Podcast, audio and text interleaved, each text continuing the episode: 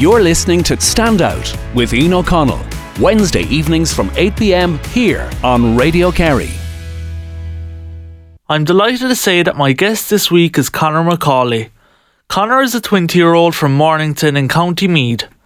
At the age of three and a half, Conor was diagnosed with a very rare disease called Duchenne muscular dystrophy. I have gotten to know Conor over the last two years or so, and just like me, he's a positive person who always looks on the positive side of things. I'm delighted to have Conor on the show today because I know his story is going to help people out there, even people struggling with the same disease as him people who have bad mental health and people who are struggling with their mental health. Conor shows that even if you're in a dark place struggling at times, that you can bounce back and come out stronger and a better person on the other side. I suppose we'll start off if you want to tell tell me a bit about yourself for for the for the listeners, just a quick background. Yeah, so I'm Conor here. Um, my condition is Duchenne muscular dystrophy, so that's what I really do talk about through my Instagram, and that's what I talk about my personal story. Um, I was diagnosed with it in 2005 at the age of three and a half. Um, it was after a year and a half of my mom um, sort of bringing me to the doctor because she knew something was wrong.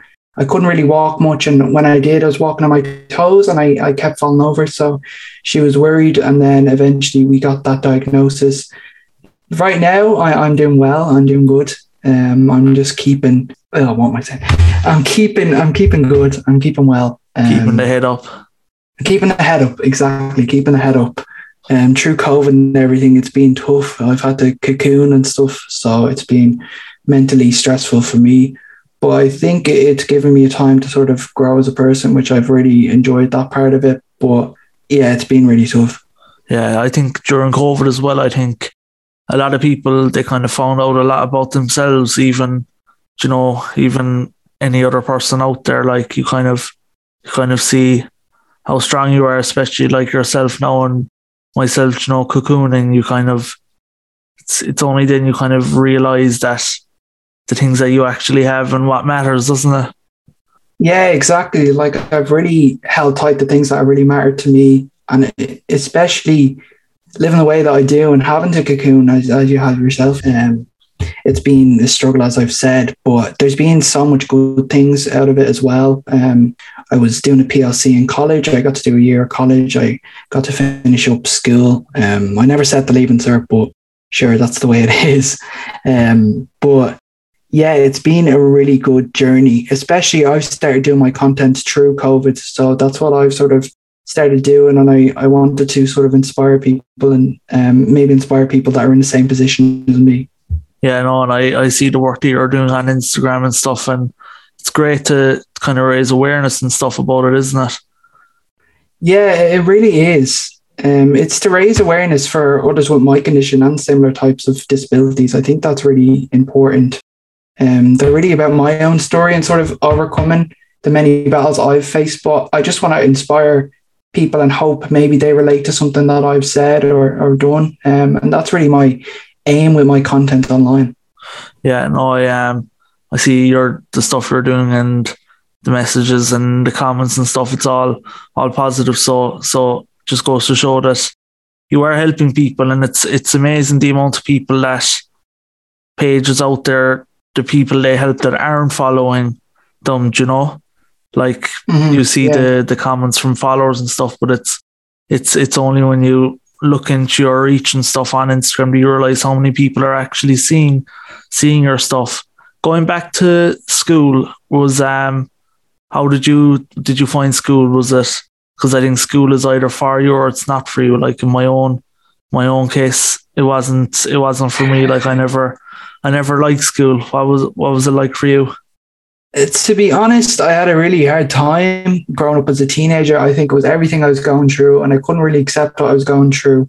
Um, and I made that that's what made it really tough. Always schoolwork was sort of in the background, but I'm I'm not a very big worker in any way, so it, it was never going to be. If I didn't have these problems, I don't think I would have been the type to um, sit and focus and study and stuff because that's just not not who I am. Um, school, as I say, like it wasn't work wasn't for me, but it was so tough. Everything else going on. Um, my condition was changing all the time.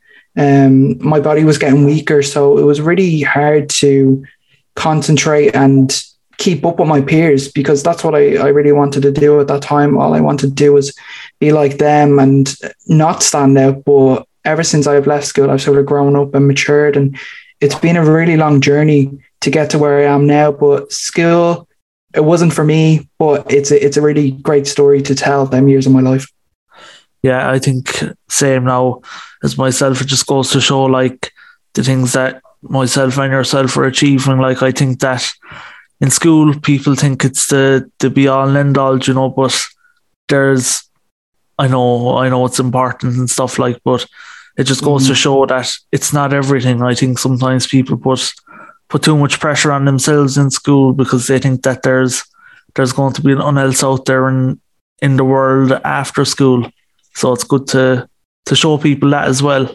Um, going back to to when you got diagnosed with um, your condition, I was reading on online. Is this is it mainly males that get it, or I think that's what I was reading. Is that? Yeah, it's it's mainly males do get my condition. It can be females can get it in rare cases, but it's it's like very rare. So it's mostly boys that get get the condition.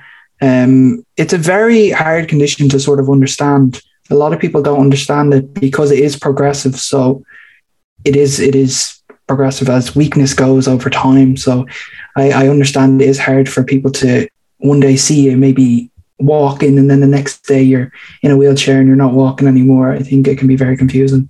Have you um have you seen a massive difference your in your in yourself over the last couple of years? Yeah, I, I really have seen a massive difference in myself. I think it was really my turning point was when I was 17 and I fell and broke my femur. I think that one that was a really big thing for me. Um, before that, I, I never really accepted my wheelchair and I wouldn't really use it. Um, I was in this phase of I just couldn't get my head around it. I think I was very scared and very afraid of what my life could be if if I got that into my head and I just I just couldn't see my picture myself in, in that position. So it was really tough. Then after the, the femur break, I think I started to accept my chair because I was in the chair for about four or five months. My full time walking days were, were really over. So I had to accept it and adjust and realize that it wasn't as bad as I thought it would be. Yeah, I was the I was the exact same when I was in um when I was in hospital. I remember the physio came up to me and she goes, "Ian, we're gonna we're going to fit you for your chair." And I, I kind of looked at her and I I think I had myself myself convinced that I wouldn't need it and that I'd be I'd mm-hmm. be all better again in a in a in a week or two. But I was the same at the very start that I didn't accept my chair either. But um, it's only over time you I suppose you've no other you've no other choice, and that it's just part of part of life. You know, it's it's it's uh, it's not who you are. It's just how you get around. And like I seen you using a quote a good few times. You said it's it's part of you, but it's not all of you. Yeah, I, I have used that quote a lot of times. Um, I think it was it was me as well, sort of getting my head around and sort of saying to myself, um, that it isn't all of you; it is only only a part of you, as as I say. And I think you need to realize that in your own head until you can feel comfortable around people, and that that's one of the things I find found really tough. I couldn't accept myself, so how are other people going to accept me if if I couldn't even do it myself? So that was a, a big learning curve as well. Um, but as I say now, I, am doing good. I'm keeping positive, but it's a, it's a really good story to sort of tell that maybe you're not always going to be in the position that you, you think you're going to be in, but you can make the most out of it. Exactly. Um, from the leg break was the, I suppose, given your condition, was your bones probably a bit weaker when you when you did fall? Was the bone more vulnerable, or would that have made yeah, so it would have been more vulnerable. Um, as I said, well, I haven't said this. Um, I've had my chair around me all my life, but I started to sort of reject it around when I was going into my early teenage years. I think it was the constant pressure, um, social pressure. You, you know them type of things that you face when you're like a young teenager. I think I just couldn't handle that, and I tried to hide my chair away. Uh, I wouldn't even look at my chair or use it. So as I said, after the femur break, that's when I sort of accepted the chair. But I've I've always sort of had the chair around me, um, but was always sort of more hidden away. When I came to my young teenage years, I wanted to look a certain way or be a certain way. Which, looking back, peer pressure is is horrible, but you can really. I, I, I regret that that type of part of me where I tried to change myself because in the long run it never works out for you. So my my sort of thing would be just to be yourself, really be yourself and don't make mistakes that I made. Hundred percent. I was the same with my my power chair because I drive mine with my head. You can probably see there on each side of my head. And I I remember when I got it at first I was really self conscious of of the two things on the side of my head, the people would be looking at them and I didn't use this chair for about two years. I was just sitting in the room. I was using my push chair and I had to to wait for somebody to be pushing me all the time and stuff. And it's looking back now, I would the, the exact same as you, that I'd hate for somebody to think that and that's two years of a bit of independence that they'd have lost just like me. Was the um was the rehabilitation intense after the fall? Yeah, it was it was a, a bit of a strange one because I got told you would be easier easier giving up on walking, but I did end up walking not full time, but I was able to to walk around my house say, and that was a big achievement for me. But rehab sort of thing, it was more physio, constant uh, hospital and doctor appointments, which I would mostly have around the year and anyway. So to me, I was sort of used to that, but it was more of the cast. So I had the cast, I had a, a long cast. So it was it was it was pretty funny though because it would kick into everything. So the, the way the cast was out, like it was like full on stretched out, so you couldn't fit in any anywhere or anything. So I would be maybe going into school and I would go into lift and you would barely be able to actually fit in the lift. So there was some funny things about it, but that's just me trying to make light of it now. But um, at the time, as I say, like it was really tough and the, the rehabilitation was really hard. I would only go into school for two hours each day because I, I it would take me a long time to get ready in the morning and take me a long time to prepare for school because you would have to get everything done as well. It wouldn't be just um, getting ready and dressed. You'd have to get all your books and everything. So that was really tough. But as rehabilitation goes, it, it wasn't the worst. It was it was okay. It was it wasn't it wasn't as bad as maybe at the time I and like you said with the with the cast you have to make kind of lighthearted about about these kind of things, you know, like I'm always I'm always having a joke about things like the last day my teacher said, What do you want to be when you grow up? I said a stand up comedian. She she kind of looked at me, she didn't know what to say, but you you have to kind of you know, have to make a joke about about these things as well sometimes. And um, I think that's important because it kind of takes the battle when you're when you're able to do that kind of stuff yourself. Um, when you were going through all of your um, say rehab and stuff, and you were obviously more restricted in the things you could do with the cast. Um, did mental health ever kick in for you? Like did it ever kick in or did you ever struggle with it going through it? Yeah, I think before that that time I actually struggled with it a lot more. I would say my first three years in secondary school, I was really struggling with mental health. I, I was sort of having a, a bit of a breakdown at that age. Um, it was so tough, and as I say, with everything going on in my condition, trying to keep up with school, trying to keep up with family, friends, it was it was all a lot for me to handle. So, especially with the cast, I think it was really tough maybe the first month or two. But after that, I think I just accepted who I was and that I was going to use the chair a lot more and my life wasn't going to be the same maybe as before, as I could sort of hide my chair away. So I, I think I got to that point where I accepted that after struggling with my mental health for so long. I think that's why I was able to maybe do it better than I would have been able to.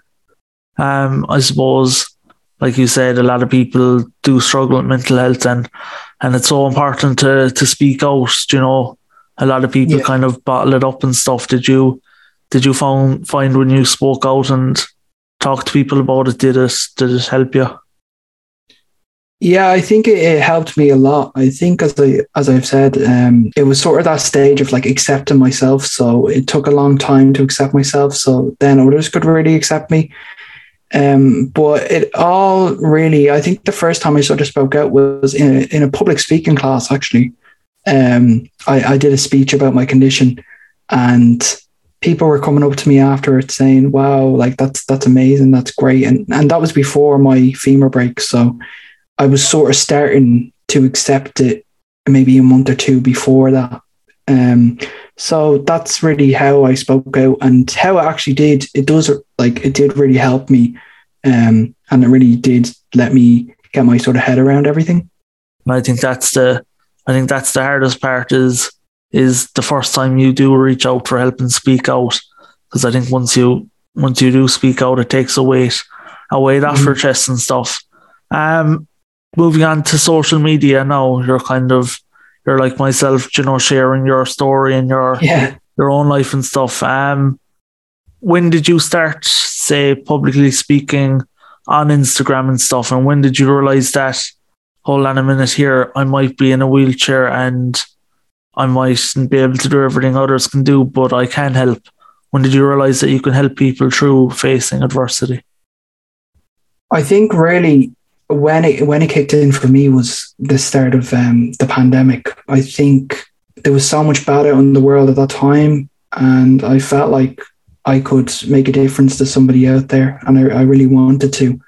Um, that's when I sort of de- decided to start my social media journey and share posts. And I didn't really know what to expect from it. I was thinking, okay, maybe I'll share one or two posts and that'll be fine. But I'm I'm still doing it today, and it's really fun. I actually have a really good time doing it, and I think people do relate to the content. I really do. So I'm really proud of that, and it's it's been really fun actually collaborating with other people. Um, but that's that is how I sort of started my social media journey. Was the start of COVID, and as I said, I didn't know if I was going to keep it going, but I ended up being where I am now, and I'm flying. You're on radio, Kerry. On radio Kerry. You um, you've gotten a good few opportunities to speak with people and stuff um, on different occasions, and I've listened to a good few interviews. I listened to one actually recently about some some interview on Spotify. Anyway, I got it. it was on a podcast. But do you think it's do you think it's something that you'll go on to the future speaking about your condition and public speaking? Yeah, I think so. I- I'd love to get on a lot more, um, do a lot more radio, and speak on a lot more radio. I want to sort of keep it as a as a side career. Um, I'd actually love to have a career in radio as well. Um, being a music specialist, that would be sort of my area that I would want to go into. Um, but definitely, yeah, definitely on the side, I want to keep doing radio chats. Um, I want to do public speaking. I want to speak out to people and just try inspire people or try help somebody who's struggling. Yeah, and I think throughout COVID and stuff, and even not through COVID and in the world in general these days, that there's so much bad going on on social media and on Instagram and stuff, and these people, you know, keyboard warriors and giving hate and stuff. But on the other hand, the likes of yourself, there's the good side of it as well, and the positive side. Do you um, how have you dealt with any hate online. Like in my case, I I get messages every day. It could be from a fellow in America or anywhere in the world, and he just, he just out of nowhere, like he wouldn't have a profile picture and thing. It's just hate comments. Have you experienced any of that online? I've only experienced it a couple of times. I've been really lucky. Um, my platform isn't as grown as yours, so um, I've been lucky in that way to not get the hate comments. But I'm I'm sort of prepared for it happening because that's the way social media is nowadays. It's terrible to say, but it, it has gone to a point where you're expected to get it at least once or twice a day if you're a person, a, a big person on the platform.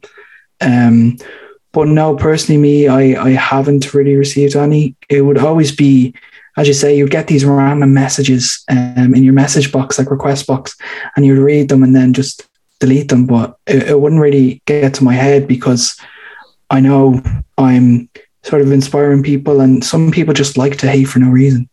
Yeah, and I think I was the same as you when I before I experienced my first one. I thought I was talking to a few people that have a grown say audience on Instagram and a large following. They were saying it's amazing the things social media can do, like the like working with brands. But they just told me that it's important that you have to be ready because you know if you're any bit if you take stuff to heart that it can it can be it can be really tough. Like we've seen all the bad stuff on like Caroline Flack and stuff, you know. Yeah, of course. Her case and stuff, and it's so it's so sad and it's so bad to say, but it's becoming the norm that hate is just taking over the good on social media and stuff. But I think mm. once you're once you're able to to put it off, you're like water off a duck's back, and to be thick skinned, I think that's that's really important. Um, have you have you noticed yourself growing up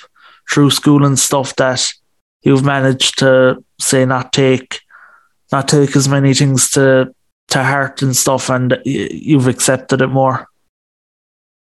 Yeah, I think so. I think maybe because I have had such a, a rough past few years that maybe that has helped me in that case of if I do receive some hate, I would just it would go to the back of my head um, most of the time.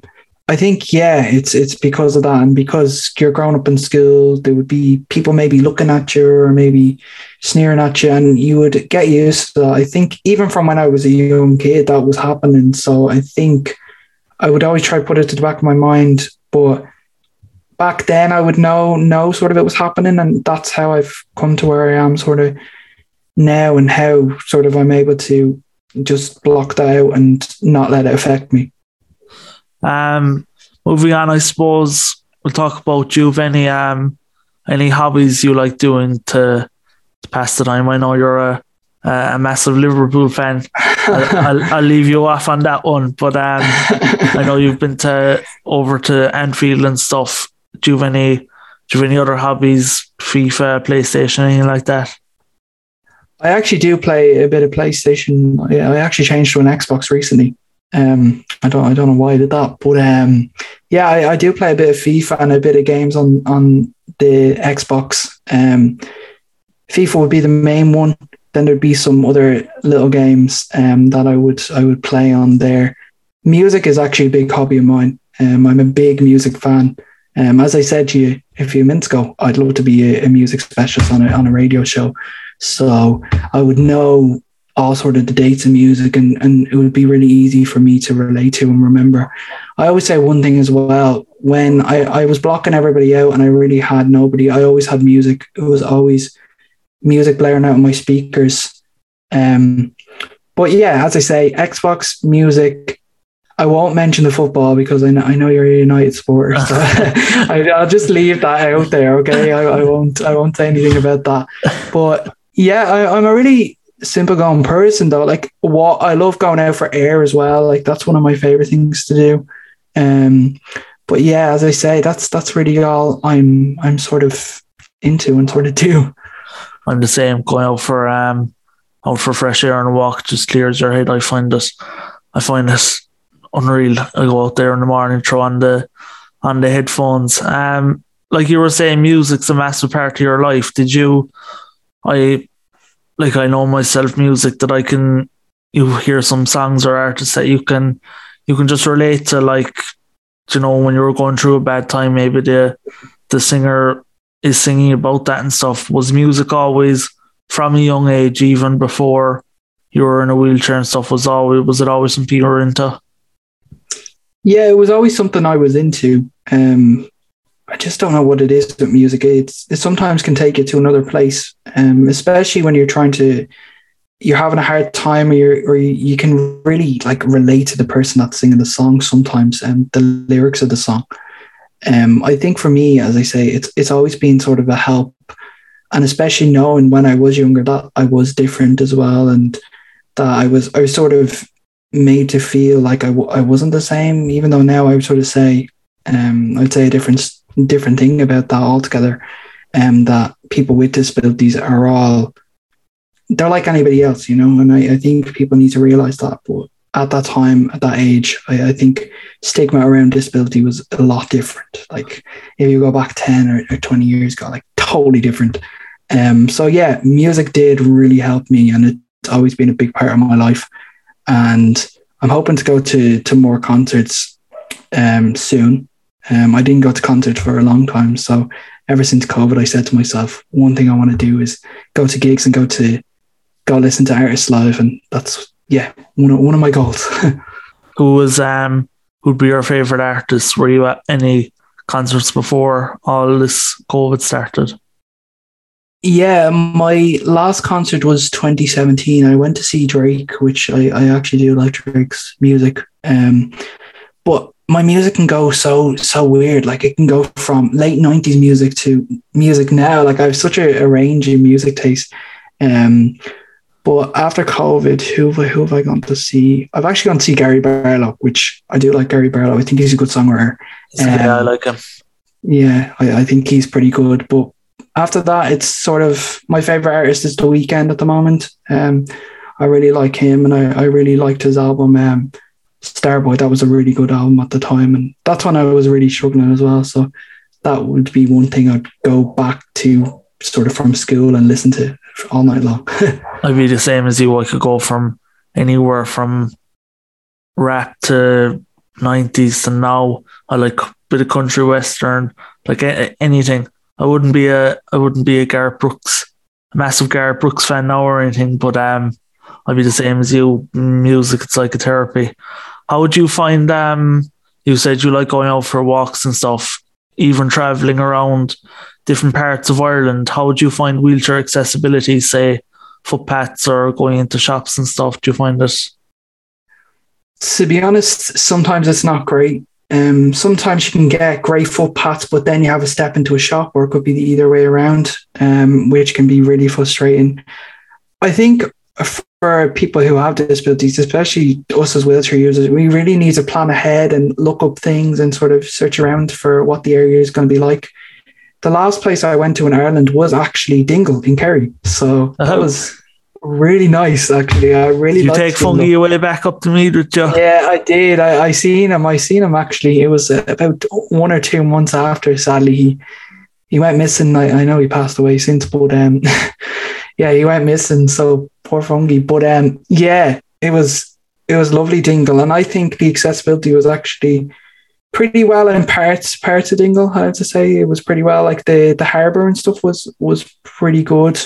Um, but going out places, you need to plan ahead, especially going on buses or trains or anything as well. I think that's non-existent for some people who are in our position, and I don't I don't blame them um, because it's it's so hard to do. But I think we need to, as a country, sort of get better. And I understand there's like some historic landmarks and stuff that we have to keep, but even to have a back entrance with a ramp would be nice.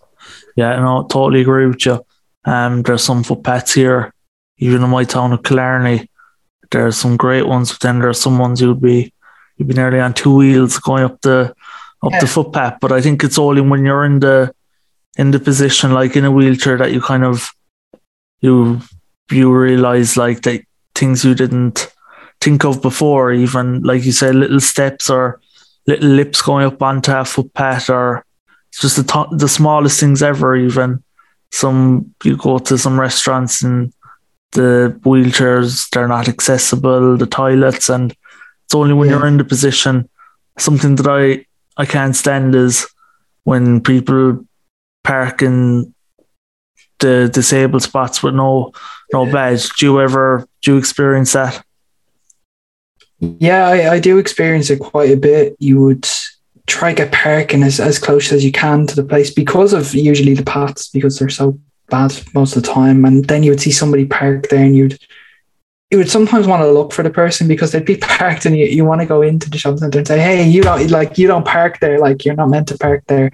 Um that can be so annoying and I, I don't blame you on that because we really need our parking spaces and especially when they um go over the parking space. So say you're at a restaurant or something. I know outdoor dining has become like a really big thing because of COVID. But when they get rid of the wheelchair spots, I just don't think it's on. No, it's not. It's crazy. Um, and like like we were saying, it's only when you're in when you're in the position you kind of you you realize it. Have you been abroad to many many countries as a wheelchair user? Yeah, as I said, when I was younger, I would have brought my wheelchair, but I wouldn't have always used it. And then I got to that phase when I was a teenager where I sort of like rejected it. But after that, my first sort of holiday back in the chair after my my first break, I, I had a hip break actually as well this year. So it's been sort of like a, an eventful time. As if COVID wasn't enough, like yeah, exactly. Like it's been so strange, but um, yeah, I travelled to Lanzarote. I went to tra- Lanzarote twice um, two different parts of Lanzarote, which were so nice. And I, I found them actually really good for accessibility. Like they had great paths. I, I know most of it was sort of cycling paths, but us as wheelchair users, we can use them as well. So we still have wheels, were, don't we?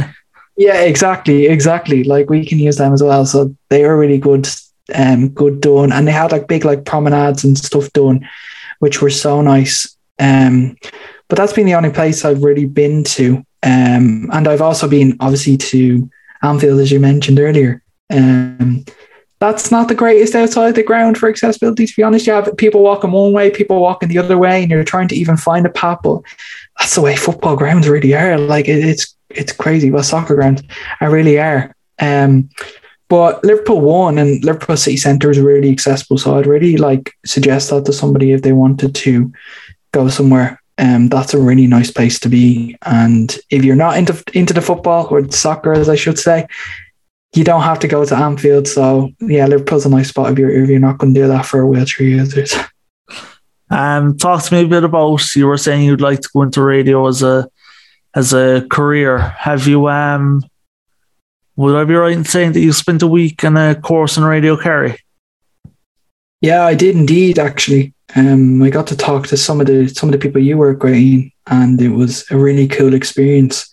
Um, it was four or five of us with all different stories. We all came from different parts of Ireland, and we got to do a show. Um, the Saturday morning show, we got to sort of write it out and say what we wanted on the show, and we if we wanted to speak and wanted to do our thing, um, we got to do that. And I got to speak for 10 minutes, which was a really cool experience. And especially with the presenters and stuff we had, they were they were great to to work with. Like everybody was so nice and was it Joe that was with you?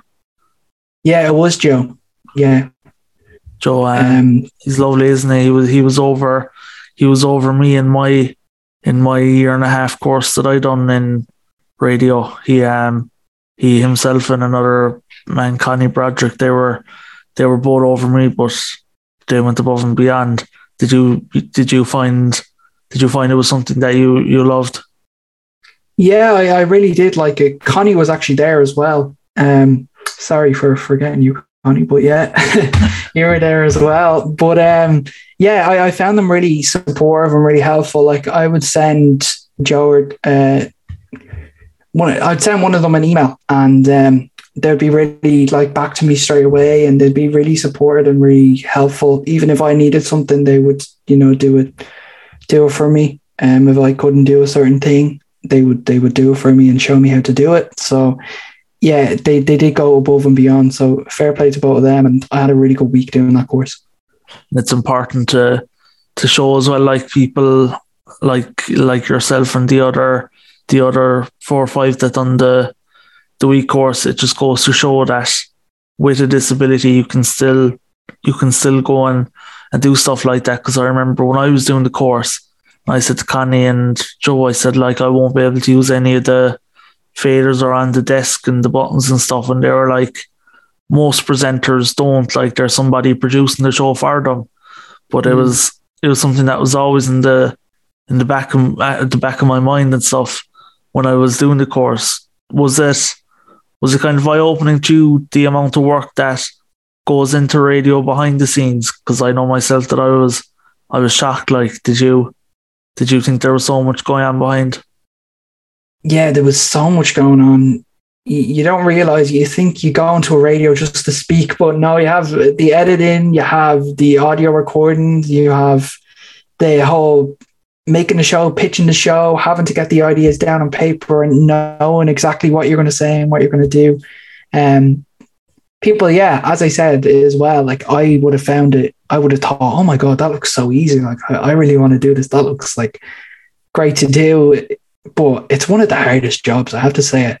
Um, I did a, a PLC in film production, so I would thought that was going to be an easy thing as well. And no, it's so much work and effort behind it. So no, it's it's a very hard job to do. Were you um?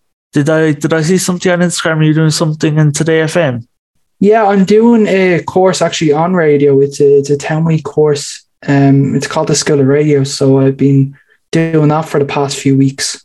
Um, it's really they get in presenters and they tell you about radio and they tell you what to expect and how it's not as easy as, as you think it is. Um, so that has been really fun. And there's a couple of projects and stuff that you have to do as part of your assignment of the course. Um, so that's been a really good experience to want to do radio and sort of get into a career in that. I think this year I've sort of taken my time out and I've I've worked all year. I've been able to get a job from very good people that actually heard me on on LMFM when I when I did LMFM and they Really? gave me a job.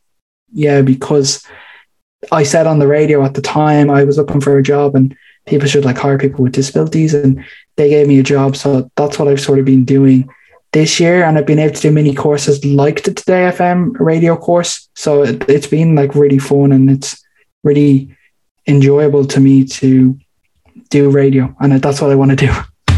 Yeah, all the like we were saying the bad stuff in COVID, but like you said there, the amount of stuff that you got fitted in while COVID was on, the amount of good stuff. You know, it's not all doom and gloom, and it's not all bad. Things happened during COVID, you know, are still productive and stuff. Um, 2022. Have you any goals that I'm asking everybody that um that I'm interviewing? Have you any goals that you've set, or is it just going to be the same doing the same thing or anything set?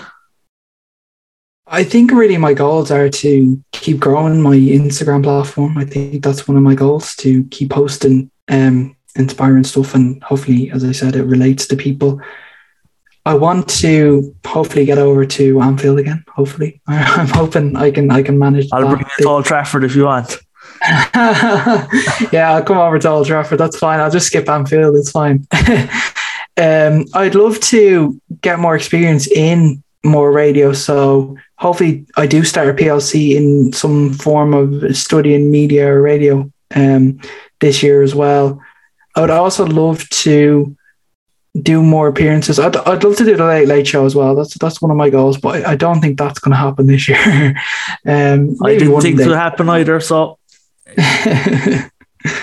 but they're they're really my goals and to keep healthy and hopefully my my body doesn't um disappoint me too much i hope i stay strong and stay fit and stay healthy and that's really what my goals are for 2022 that's the main thing, isn't it? Your health is your wealth, like they say, and it's it's so true. You know, you can have you can have everything in the world. You can have the Lamborghinis and the the yachts and stuff, but at the end of the day, what do they matter when you're not healthy? You can't use any of them. So I think exactly the saying "your health is your wealth" is it's so true. Um, for people with the same condition as you know that have that are in a bad place at the moment, like you were struggling before, or with mental health, um, can you give them any advice on how to overcome that from from say from your experience? i would say to them that life is so short and live it really while you can because life can change in, in an instant as you would know Ian. um, that's one thing that I do always say to people because I think people think that it's going to be a thing of you're going to be in this situation forever, but you, you end up like accepting things and things do get better. So that, that would be sort of my message for people to say things do get better. Um, stay strong. Just know in your mind that your body may be failing you, but your mind isn't. So that's that's one important thing I would say. Like they say, your your body can can almost overcome and go overcome and cross anything. It's your it's your mind you have to convince. And I, I've learned from my experience that what you like your mind, it's the it's I think it's the most important thing in your in your whole body because you can't do nothing without without your mind and having a mindset. So I think once the the head is right upstairs, the rest kind of follows it. So I think that that you're right that um that it, it will get better and you might be struggling now, but like they say, it can't rain forever. Um before you go, is there a place where people can can get you online on your Instagram or YouTube or anything that if they want to go and see your story and like there'll be a good few people listening to this. So where can they get you on social media platforms? So you can get me on Instagram. It's Con McAuley. So C O N M C A U L E Y. Um, I also do have a website, but most of my stuff you will find linked on my Instagram. So I, I definitely recommend you check out check it out there. Um, and you will be able to find links to my blogs and YouTube there as well. Brilliant. And um, I can say for for myself, I if it wasn't for Instagram and the two of us, I suppose sharing our own stories, we wouldn't be be doing this interview today. So I'm delighted to to have um to have met you and can call you a friend now. So thanks a million for for coming on, Conor. And I I know the story is gonna help help people out there struggling and stuff. And I know that it's not easy to talk about, but it's great for for you to get it out there. So thanks a million for for coming on. Thanks for having me. and Cheers. Tell your family and everyone I said Happy New Year and give them my my my regards. Okay. Will do. Same to you and your family. All right. Unfortunately, that is all we have time for. A massive thank you to everyone that tuned in and to everyone for their continuous support. And of course to Conor himself for such an open and honest interview. And lastly, to the sponsor of the show, MD O'Shea's in Killarney. Brian Priestley is up next with That's Jazz. I will be back next week at the usual time of 8 to 9 pm. Until then, stay safe and mind yourself. You're listening to Stand Out with Ian O'Connell, Wednesday evenings from 8 pm here on Radio Kerry.